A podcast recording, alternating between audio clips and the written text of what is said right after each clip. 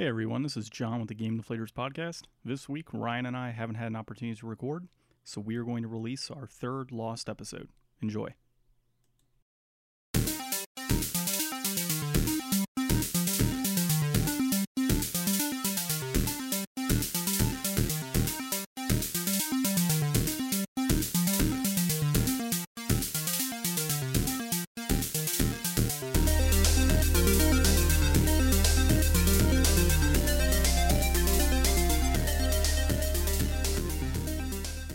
Hey, this is John, and welcome to Game Deflators Podcast Season 2, Lost Episode Number 3. I'm joined by Ryan.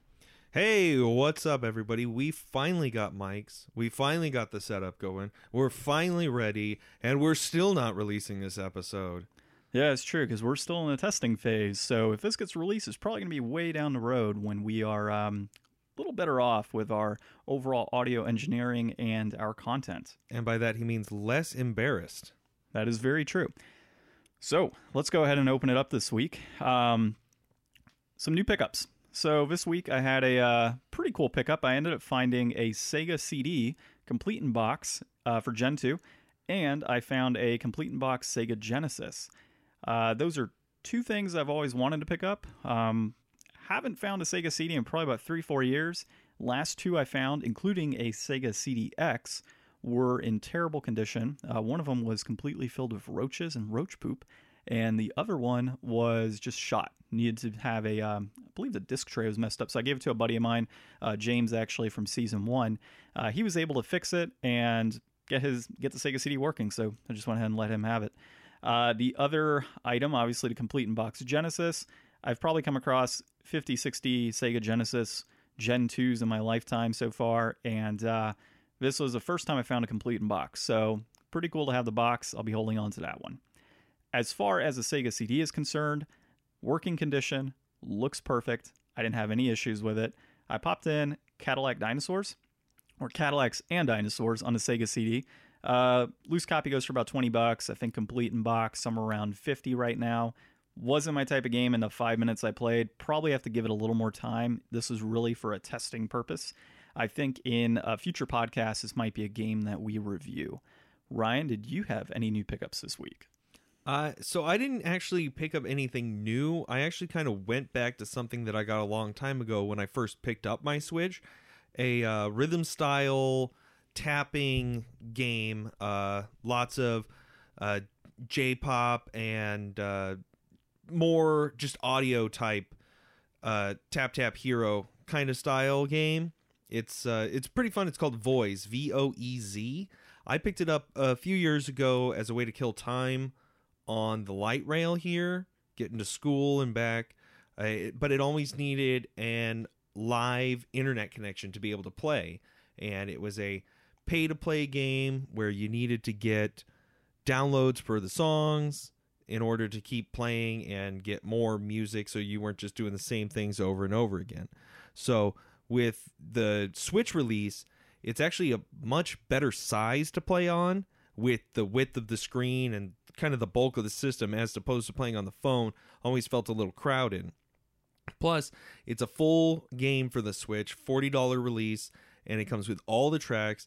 It looks like, as far as I can tell, it's gotten all the updates and all the additional tracks added to it since it came out and there's no internet connection required to play.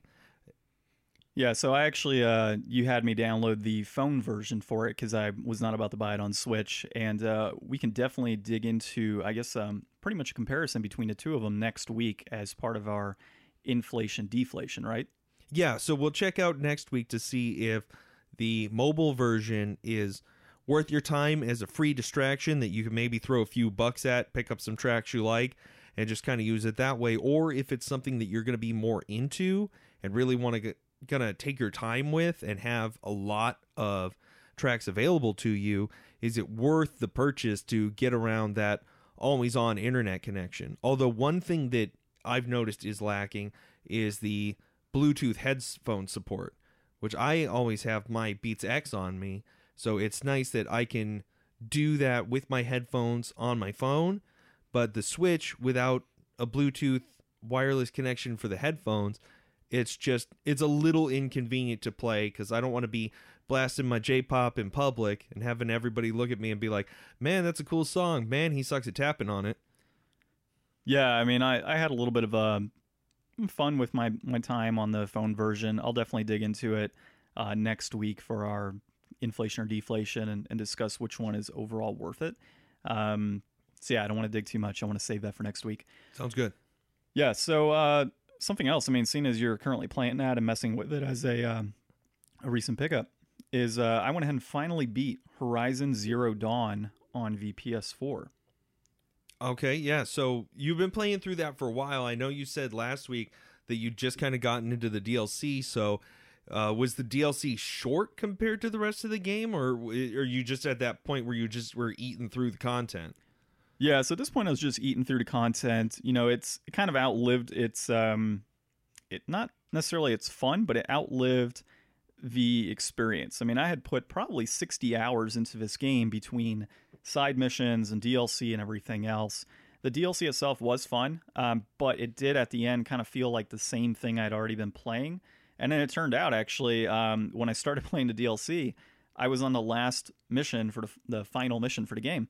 And uh, overall, I got to say, the game, I would honestly give it a 10 out of 10. If you haven't played it yet, pick up a complete uh, version of it. The um, with all the expansion information or information, all of the expansion titles. So that would pretty much be uh, the Frozen Wilds and uh, the full game itself. I think you'll definitely enjoy it. It's 20 bucks right now, pretty much anywhere you pick it up. Could probably get it for less used um, via third party, uh, whether it's eBay or locally. Um, but yeah, overall, truly enjoyed the game. The end of it was phenomenal. Uh, I would say there's likely going to be a second one if you are into playing this game or you're currently playing it. Wait till the end credits.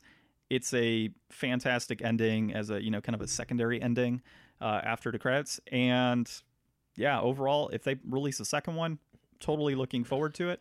Would totally buy it, and I would probably get it at that full sixty dollar price range when it first comes out, pending reviews that people release.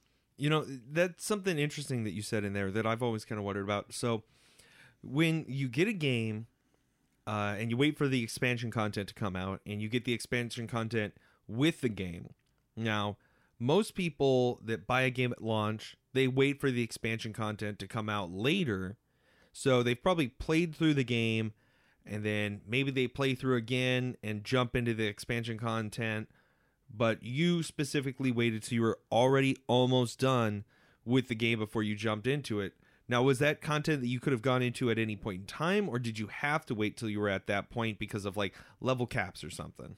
No, I could have got into it at any point. Um, as far as I, I know, I probably got into it when I was about 70% into the game um, on the main quest. So when I finally did get into the DLC, it did break out into its own uh, essentially story mode. So uh, it felt that. totally diverse from the main campaign. So you were so enthralled with the main campaign that you wanted to wait and get further through that before jumping into the DLC. And it's just, it's kind of weird because if you wait until the game and the DLC come out at the same time, like uh, I saw a review for uh, Skyrim with all of its DLC, and they noted how it seemed pretty seamless the transition into the Dawnguard expansion and how you could really do that whenever throughout the main campaign because it really kind of blends in with Skyrim style.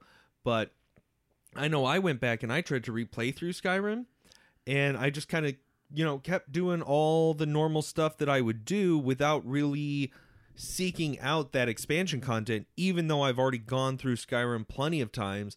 That new content was kind of what I was back for, and I ended up burning myself out on playing Skyrim again before even getting to kind of what I was there for. And I had picked that up on the Switch because I was like, man, I played through Skyrim so many times, it'd be awesome to be able to Skyrim on the go. Yeah, so in my experience, a lot of what I, I tend to just wait for Game of Year editions and such to come out or complete versions like a Horizon Zero Dawn. One game recently that I played uh, without waiting for uh, was Bloodborne. So I beat Bloodborne, enjoyed the game a lot actually, And uh, James, uh, again from season one, uh, purchased for my birthday or Christmas, can't remember. Uh, he's downloaded the, or not downloaded, but he purchased me a download code for the DLC of Bloodborne. And that was pretty cool because I could jump into the Bloodborne DLC uh, without having any crazy having to play through the full game and get to it. Like, I already had my character built. I was able to jump into essentially a separate world in a sense and go into it. Um, so that wasn't too bad. Now I know there are games out there that you know the DLCs at a certain point, and you gotta you know play through the game to get to that point of a DLC. Luckily, with Horizon Zero Dawn, that doesn't seem to be the case. You can purchase the DLC at any point and jump into it. It just it seems like a lot of people are going to try to push through that vanilla content before getting to the expansion content, and it's just weird that given the opportunity to not do it that way, it seems like a lot of people still choose to play the game that way just because there's some idea of playing the game the way it was released even though you have the advantage of not being restricted by that. And i just think it's kind of interesting that people still choose to go through content that way especially optional content. Yeah, so the one cool thing about Horizon Zero Dawn is while you are playing in a DLC, the character does speak about other things that are occurring in the game at that point. So that kind of led me to believe that maybe you do have to hit a certain uh, point within the quest to get to the DLC. I wouldn't know because of how late I got into it. The other interesting thing is that in the in the DLC itself, there's new weapons that you can get. Um, there's modifications to your spear that you can also get. A whole new currency system called Blue Gleam uh, that's within that area, and you know that kind of that definitely meshed well with the overall game itself and you know i just gotta say like that dlc was pretty decent. Um, i'm happy i per- or had the complete copy and didn't have to go out and buy a whole separate dlc but overall um, you know like i said if you haven't picked it up yet the complete version is 20 bucks pretty much anywhere you go at this point brand new can probably get it cheaper third party and uh, I, I highly recommend it. So, speaking of uh, DLC content, I think uh, we should move on to all the new downloads that I'm going to be getting on Switch. We checked out Nintendo's uh, September 13th Nintendo Direct, and my God, is there a lot of cool stuff coming out for Switch that's going to be uh, making me go out have to pick up some more memory cards to hold all this content. I mean, we've got Final Fantasy making a huge comeback onto Nintendo, which I'm super happy to see. Uh, we've got more uh, Mario Tennis Aces. That game just came out. They're getting three new characters already, along with plans for future updates with new characters to be released. Um, let's see what else. Uh, Yeah, so I'm gonna I'm gonna interrupt you on my rebuttal on that end. Um, I see you've got your computer up, so you're looking up a few different items. So I've got a lot of beef overall with Nintendo and all of these ports. Um, one thing that's kind of getting on my nerves is I invested personally into the Wii U console when it first came out, and a lot of these games being ported over are either the same with a couple extra things um, to kind of tie in with that Nintendo Online, or they are pretty much the same game, just a different title. Um, so, first one is the Mario U Deluxe. I mean, they literally kept the U in Mario U from the Wii U console. Uh, added a few different things. I think you can play as like a Toadette Peach or something in this level. There's a few unlockables uh, that have been added, but overall, it's literally a rehash of the Wii U game. The same exact deal popped onto a Switch. As a Wii U owner and now a Switch owner, for me, that's kind of a slap in the face in a sense, in that I invested in the Wii U console in advance.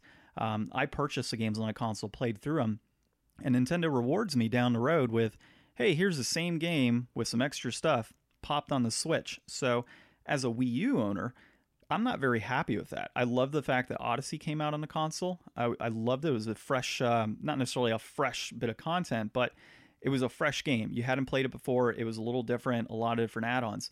Now you've got this Wii U version, which literally has a U in there, being ported over. And to me, that really is not new content from Nintendo.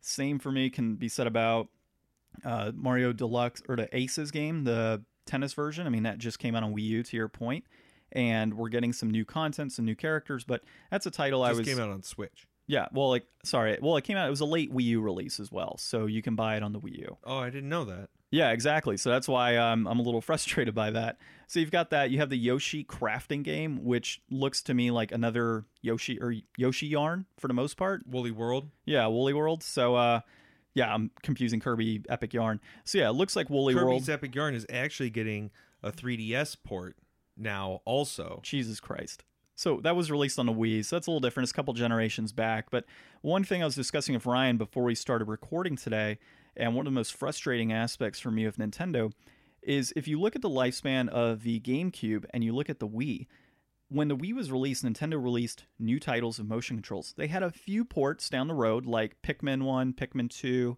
and they had, um, what was the other one we were talking about earlier? Uh, Zelda. I think it was Twilight yeah. Princess. Twilight Princess had dual release. Yeah, but they didn't release something like Pokemon Colosseum. They didn't re-release um, uh, Beautiful Joe on the Wii. They didn't put out um, Super Mario Sunshine. So there's a bunch of titles that were exclusive to GameCube and weren't ported over. Uh, granted, there were a few titles that came on over, but nothing crazy. When you look at the Wii U, same deal. There wasn't a lot of Wii games that came out on the Wii U. Um, as far as Super Mario titles, um, any Yoshi titles of any nature, it was pretty much new content. But now, if the Switch, because the Wii U sold so poorly, they're pretty much slapping Wii U owners in the face and saying, well, you know, we know you invested in this title on the Wii U, but we're not going to put anything else on the Switch that's new. We're just going to rehash older Wii U games. And so I kind of wish, in a sense, that Nintendo would take the route of uh, the old the Call of Duty franchise. When it was on the Xbox 360, it was released on a console, and people had an opportunity to bring their 360 version in and replace it with an Xbox One version or a PS4 version at the full cost. Not saying Nintendo should do a full price match, but there should be a discounted rate for Wii U owners as long as you can provide either proof of purchase or have the game on hand, even if it's just a, a greater discount than what you would get trading the game in a GameStop. Something along those lines to incentivize those of us that picked up titles on the Wii U. Another thing you can look at is on the Wii U, you also had the uh, Nintendo Club Nintendo points. So that was a way to verify your purchases as well. So if you have a physical copy of that game still in hand, the ability to go into a GameStop and have some sort of promotion to turn in your used game and put it towards a new title on the Switch, I think would be pretty much a saving grace for Nintendo in a sense from individuals such as myself that are a little frustrated with the company and the direction they're going on with these ports. See, I know they have a different kind of deal now where uh, if you buy digital copies on Switch, you get points, uh, and those add up towards buying more DLC content or buying new releases digitally. Um, so you're you're talking about how long it's taking to get like you're happy you got Mario Odyssey, but you're not happy about the Mario U port because you're not going to play it because you already played it on Wii. So are, you're saying you would prefer to get another new Mario? Yeah, Because it was 2004 when Mario Sunshine came out. It took them three years to come out with Mario Galaxy. That was a whole new console generation later. They're not really putting out Mario games once a year like Call of Duty is. Like, you're not going to get Mario Odyssey 2 seven months after Mario Odyssey came out. It's just not going to happen. You, they're trying to give people who haven't played the Wii U games the chance to, and people who want a bigger Switch library that want to play more Mario, especially because those are completely different style Mario games. Mario Odyssey is a lot more like a Mario Galaxy or a Mario Sunshine, where you've got more open areas, whereas the Mario U is really more of a level based platformer in the traditional sense, like the older style Mario game. So it's a it's a different type of Mario released on a console. And uh, while I see what you're saying with ports, I just can't get over the fact that the Switch is wherever you want to go. You can take the Switch anywhere. So like maybe people really love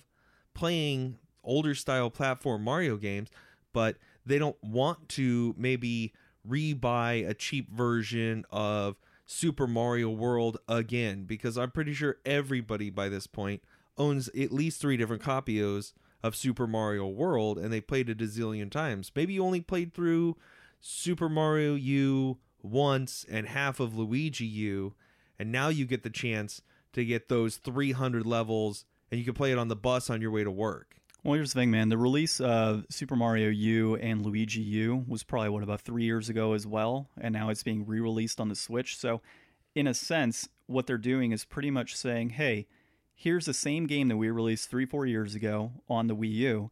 We're gonna add a couple new DLC characters, and we're gonna sell it to you at the full sixty dollar rate." In my opinion, you could very easily, like most of these other companies are doing, say for example, uh, Crash Bandicoot. I think that game was forty dollars when it first came out For all a- three games. for yeah. a remastered copy, it was 40 bucks. Nintendo is basically saying, here's a couple extra things, like a few add-ons, kind of like with Tropical Freeze, you added Funky Kong and maybe a couple other difficulties. I haven't even really looked into that one because Yeah. that was frustrating. Um, that's literally a port from the other console. How hard is it to just make a digital release only for Switch owners? Hey, here's a copy of the Wii U game if you missed out on purchasing a Wii U. Why sell it at a full price point of $60 with the same exact content plus a couple additional things to consumers? If I'm a, a Wii U owner, which I am, and I look and say, wow, I really like those additional characters.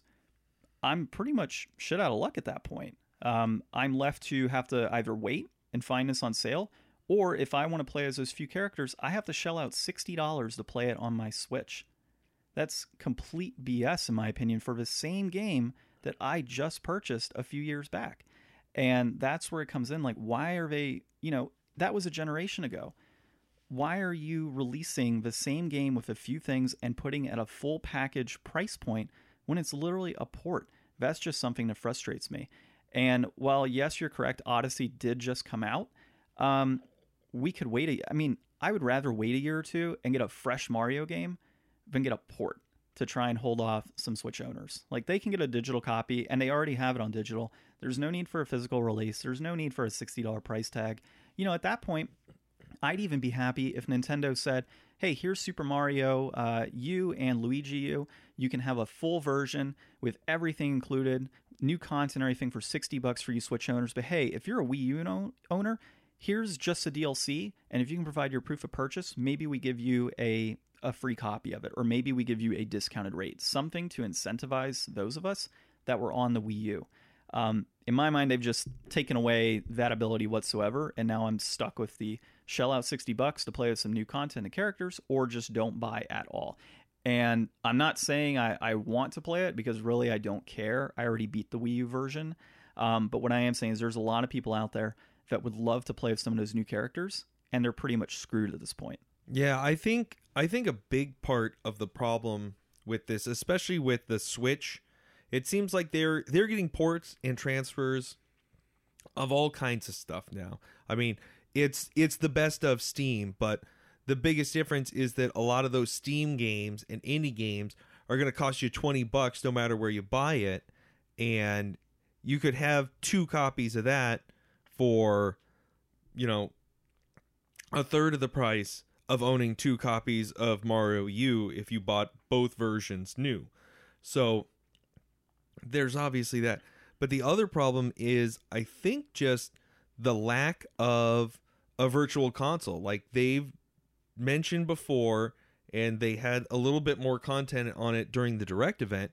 The new uh online uh what do they call it? Nintendo online or whatever. Their subscription service for $30 a year gets you access to online multiplayer and voice chat through an app Via phone, via Uh, phone. which well, I, I mean, it's is- a portable console, so you want to be able to get it anywhere. I mean, it does kind of suck that there's not like a way to link it up to your home console station where you plug your Switch in. Maybe they'll release a newer station that has like some kind of access to that or something in the future. or they'll go to route of Apple and release a special limited headset that is only usable on the Switch, and you cannot purchase it anywhere else outside of Nintendo. Well, yeah, but I mean, Xbox had that too. I mean, I can't tell you how many different Xbox mics I had before I got Turtle Beach. Hence, Xbox sales in 2018. right? Well, this was 360 days. This was when this was when 360 was the place to play. But yeah, they, uh, they, they've moved on to I don't know what is it like 200 different controller variations of the same crap? oh crap. God, I know. Yeah, new limited edition controllers daily it seems. So with the Nintendo Switch Online, they're doing a NES bundle thing where they're going to be releasing NES games and I've never owned an NES. I don't really have any nostalgia for the NES. I find NES games fun and interesting, but not something that I really want access to a large library of titles to be able to go back to. But it just seems like that's kind of what they're marketing right now, despite the fact that each Joy-Con has enough buttons for SNES. So you could literally have all the SNES games in there too, but they're only marketing NES right now. And that's frustrating because they've already made digital ports of almost every game that you would really care to play.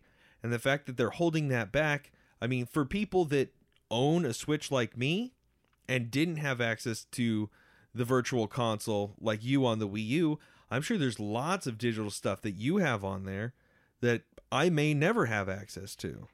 Yeah, it's true. Um, one of the key things I did is I downloaded some Mega Man games on the virtual console when I first got it. I think they were on sales. It was like a buck a piece to download Mega Man titles. See, and right there, we've got another port. They just released the Mega Man bundles where you've got Mega Man, I think it's like 1 through 10, and then Mega Man X, like Yeah. some of them or something. If you went on to uh, Wikipedia and searched up Mega Man, I'm sure there's probably like 10 different versions of those Mega Man titles on various consoles and digital copies and everything else you can think of.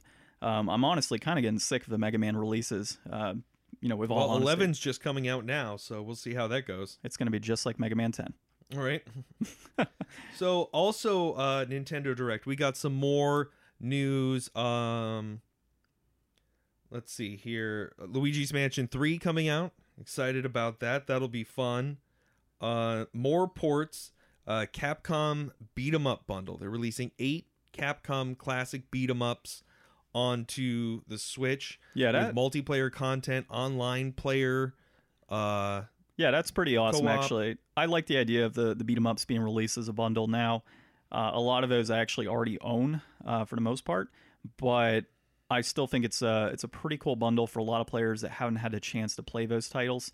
And then obviously, uh, I want to say you use the NES controllers on that one too, don't you? Yeah, yeah, you can use either the regular Joy-Cons or they're releasing a two-pack of NES style controllers with the Joy-Con slide on top so you can just charge them on your Switch.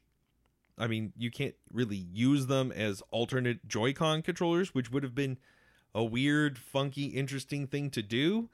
Or um, even better, I think it would be cool if they made some kind of way to have these wirelessly be able to connect to your NES Classic. If they made an NES Classic 2, release it with these as an optional peripheral that you can use on that console. But if you can get all these NESs on the Switch and it's kind of going to knock away some value from getting the NES Classic unless you really like just the idea of it and the form factor of it. Yeah, I mean, when I saw that, that was seriously the only thing so far I've been excited about the Nintendo Direct is those pretty cool looking controllers. Uh, one thing that we actually posted recently on the Facebook page is a uh, non-existing um, Switch Power Glove setup. So if you go to our Facebook page, you can definitely check out that photo and how cool it would be to be handcuffed to Power Gloves on your Switch. That'd be interesting. Yeah, it totally would. I do know something else that you're excited about though from the Nintendo Direct, and that was the Asmodee tabletop gaming segment that they showed. So Switch has done something really cool here. They are bringing tabletop gaming away from the table and into the digital space probably in a unique way that I think will actually make it work. Like I know that they've got monopoly on every console and stuff, but it just feels to me like the Switch being able to go anywhere, being inherently multiplayer, not having to plug into anything, being able to sit down and play these tabletop games with people and just be able to pass the console around per turn, that's like a really cool way to do this now. Yeah, actually, I think that's pretty innovative in a sense. I mean, we've had tabletop games like you said, Monopoly, and I think Sorry, and a few other not necessarily Probably tabletop. all the classic Hasbro and Yeah. all that stuff's on there. Yeah, all that type of stuff has been on console before, so we've experienced that in a sense. But I think the idea of having like a Settlers of Catan, now granted, we need to see how it actually plays on a Switch. I think that's actually pretty cool. Uh, if you're on the go and you don't have the board game with you, or, or you're in a setting where you really can't set up a board game, this is actually a pretty cool concept. And the one thing I don't like is immediately they said, and you can play everything via paid DLC. So, as a board game player um, with tabletops and such, I'm used to the idea of having to purchase expansion sets uh, for different games. So, a Catan, you would buy the base set of one through four on the players, but you had to purchase the expansion uh, for five to six, which you know is probably 30 bucks extra. So, I'm wondering how cheap this DLC is going to be uh, for expansion content, uh, as well as a base price. So, we'll see how that comes out, but I'm actually pretty stoked about this. There's a few games coming out that I noticed Catan, Pandemic, and I want to say a Lord of the Rings game as well. Yeah, uh, it's a Lord of the Rings living card game, which I've never heard of or played. But the thing that that gets me excited for is the idea of TCGs on your Switch. I mean, we've all played tons of Hearthstone by now and Magic Online. We're all still waiting for Artifact to come out, even though that was announced two years ago. I have judgment if you actually purchase into that like I did. See, exactly. So things like that, I think that the Switch will be able to maybe take that AR idea and turn it into something where you can have your Switch in your hands and you can be playing. Okay, I'm actually holding my hand of cards in my hand and I can just swipe gesture down and now I can see the board and have that kind of digital interface of how you would actually be interacting. Yeah, exactly. So I am like, in all honesty, that is a pretty cool concept. Uh, another thing that actually interested me, although I want to look more into it, is Game Freak's new RPG that you showed me. That's oh, supposed working to working title town. Yeah, so it's supposed to be set up in like one individual town. If that is a physical release, because I am all about physical releases, and it gets pretty decent reviews overall, I that might be a day one purchase for me given the the videos that I've seen so far. I thought it was pretty interesting. So, we'll see. Not a whole lot in my mind that really piqued my interest for Nintendo. I think I'm more frustrated about the ports and, you know, digital releases of titles and such um, that have just been on other consoles over the years. Uh, that to me just is not exciting. But things like that controller and a new RPG by Game Freak would interest me a good deal. Plus, that tabletop, I want to see how that plays out and the reviews. I mean, it, it's got to play well, in my opinion. A tabletop is kind of like trying to play uh, an RTS on a console. Games like Halo Wars and uh, I'm trying to think. Uh, Red, oh God, what was it? Um, Red Alert on the PS1. Those are titles that really are meant for the PC.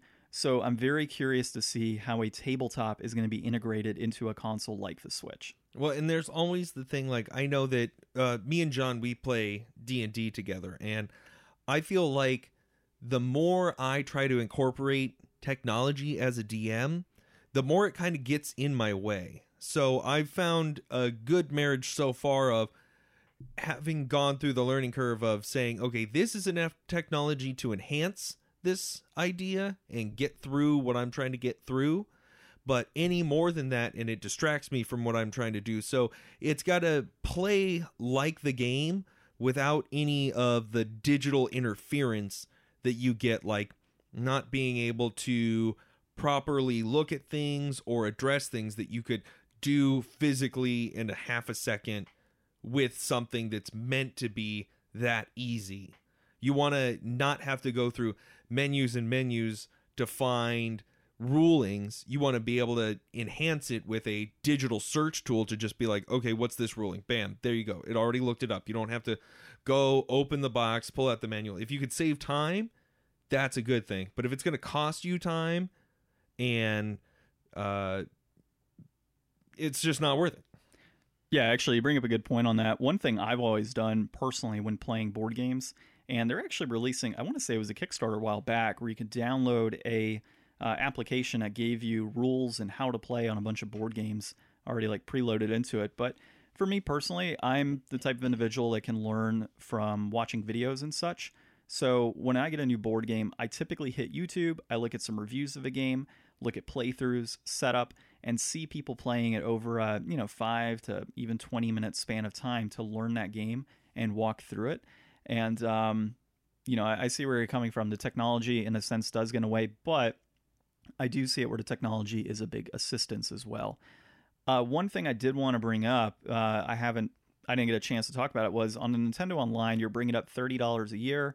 Uh, I know a lot of people are kind of on the fence on it. I personally am as well. Uh, I haven't had a very good experience with Nintendo Online in previous years via the Wii U console. So, and that was through multiplayer and such on that console. So, I'm going to be one of those individuals that kind of sits back and sees Nintendo fall in its face initially because we all know it's going to occur uh, with their online setup. I want to see how it works out, and then I might invest into it. I don't know about you. What's your opinion on investing? Are you going to invest well, right I know away? that I know that they've had a lot of trouble in the past, kind of accepting the turn into online. But I think that the Switch is such a multiplayer focused system, and it's such a portable focused system that if you want to be able to connect online, they got to make it work. They got to do better than friend codes and typing in long streams of characters to try to connect with somebody and then failing. Now, I do think that their eShop is a lot better than it used to be. I know that the loading times are way shorter than they ever used to be, and I appreciate that. But the other thing that I think that the Switch has done really well that has an online component to it, it's definitely not online multiplayer gaming or anything like that.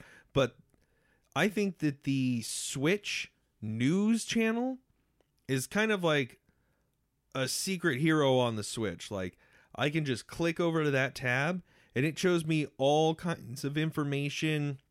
You've got all the different channels that you can subscribe to. So like if you're big into Breath of the Wild, you'll find recipes, you'll get little promos to get new uh free just like health items or ingredients for cooking. There's all kinds of different tips and tricks that pop up there, plus uh, all the different content for the direct. I didn't actually have to watch the whole direct. I could just go in there, click on what I liked, and it's got a great little I liked it, I didn't like it feedback at the bottom that you can just use to tell them what you're actually participating in. It's all short, concise, and useful information. I, I think that the fact that they're reaching out to everybody at once constantly through that and they're looking for feedback means that they're really trying to get a presence with everybody put together a little bit better on this console than they did before, especially since they're really working on it being useful on third party devices of any kind through your phone. They really got to be on top of it and have a good support system to make that work. Yeah, and my thought on this is um, I think Nintendo's trying to do a little too much at one time, given they're trying to jump into mobile, they're trying to jump into online, they're creating, in my opinion, crappy ports that are coming over. So they got they got their hands full right now, and it'll be interesting to see if they can actually pull this off. Um, so closing out of Nintendo Direct and everything going on with that, we'll probably talk more about it as games are announced and new content is released. Uh, maybe Waluigi on Super Smash Bros. I highly doubt it. Um, but one thing that we want to jump into is our inflation and deflation. So last week we went ahead and played Two Crude Dudes on the Sega Genesis. This game is a not necessarily port. Well, yeah, it's a port of Crude Buster on the arcade, uh, which was released in Japan, and it was ported over to Genesis in 1992, so about a year apart.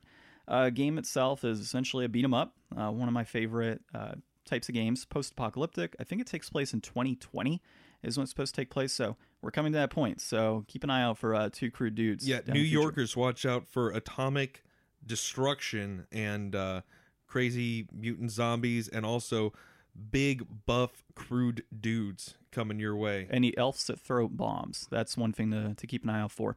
So Game itself, uh, I think it was like six stages. Uh, Ryan and I played through five stages pretty easily um, with the the Genesis title. Yeah, just using our continues in our lives, no codes or anything like that. We almost beat it on our first try, despite not really getting the controls for like the first couple levels. Like I think it was like level four, we finally realized we had a roll, and then once we realized we had a roll, we weren't exactly sure how to execute it or what it even did for us. Yeah, no, that that for sure. That was um, one thing about the game. I mean, we we didn't really look into controls. We just kind of picked up and said, "All right, let's go." And I felt it was actually pretty fun. Uh, granted, it's only six levels, so um, to kind of jump on the price point here for you guys, Two Crude Dudes. I don't know why, but maybe because it's pretty decent. Jumped up in price. It's like twenty five bucks for a loose copy now. Complete in box, rolling around fifty. Probably get one without the manual for forty if you really wanted to box. Um, game itself, as we've said, post apocalyptic, 2020, two buff guys that do stretches at the end of every level and beat up Coke machines at the end of every level uh, for points. It's pretty cool. Um, the overall combat in the beat 'em up sense is kind of slow, but it is cool that you can pick up items like cars and lead pipes and signs and all these crazy things and even each other and throw each other into characters while still dealing damage. It's pretty interesting that you can do that. And in my experience playing this, at least the the original in a sense on V Genesis, I thought it was a lot of fun, and I do actually want to play it again all the way through and complete it. Um, only because it is such a short game, it shouldn't be too difficult. Now, the other thing we did is we ended up finding out that Two Crude is a game that's on the Switch. It's pretty much the same game. That title goes for $8.99 digitally on the Switch console, and you get unlimited credits, uh, and there's a good reason for that. Two players, which you know, in my mind was kind of difficult with the Switch controller, probably because I didn't have it mapped correctly initially. Uh, but yeah, that game was was fairly interesting. I'll let Ryan talk a little bit more into that title, mainly because I'm more on the negative with that version, and he's a little bit more on a positive. So let's hear his feedback on that. Yeah, so we picked that up immediately after playing our uh, Genesis version session, and we tried rolling through that for a little bit. I actually liked it way better. It's got full colors. It's got way more details. The uh, backgrounds are actually filled with cityscapes and uh, some different parallax scrolling layers showing off more details, vibrant colors. Uh, there wasn't as much like flashing or kind of screen tearing. It really looked like either John's version of the game, which he cleaned and I mean, it seemed like it, it worked fine so I don't know that it. I think it was just a the difference between the port on the Switch of probably the original arcade, which was probably a lot more powerful of a machine than the Genesis was at the time, enabling you to get more of that original feeling that they were going for. Uh, I took it over to a friend's house later and played through more of it there, and I really started to enjoy it a lot more. I felt like the control inputs were uh, better and uh, more responsive. I was actually able to use the roll to get away and to actually avoid some of the more quarter munchy style parts of some of the boss fights. Uh, one thing that I thought was really interesting was the levels are completely out of order. Like the different versions of the game have completely different level ones and level twos. Actually, I think the level ones are the same, but beyond that, they're all mixed up. And I don't know why they would do that. Um, also, the items that you can interact with uh, seem a little bit deeper. I don't remember, John, on the Genesis version, could you pick up poles and swing them? like weapons or was everything just a projectile because i remember on the genesis everything that you pick up you just throw yeah, I want to say the poles were definitely projectile. The car was projectile. Different characters and enemies were projectiles. As far as the signs are concerned, I want to say those were also projectiles in the game. Yeah, because in the Switch version, you could grab out a street sign and just swing it like a bat in front of you and use it as a weapon. Yeah, which is pretty nice overall. I would have to say with the the Switch version again, I probably didn't have it mapped correctly, but I just can't get over the small little controller versus Genesis version, uh, which obviously I'm playing on Genesis controller. So the the feel of that actual controller in my mind is a lot better than what was on the Switch. Well, and part of it could also be that I I have no nostalgia for Genesis. I've never been a Sega gamer, so holding the Genesis controller is weirder to me than holding a Joy-Con. Like even a Joy-Con's small and each Joy-Con's layout is different. It's just I've never really held a Genesis controller. I've never really played Genesis games, so I've just really no you know, button one, two, three. Like three buttons just seems weird to me already. Well, I mean, the Super Nintendo had four buttons on the right side. Yeah, exactly. An even number. so actually, you could have gotten a six button controller on the Genesis. It Would have been okay. Right? Yeah. So yeah, overall, I mean, both games I thought were pretty good. The quarter muncher version is on the Switch via that port of Two Crude.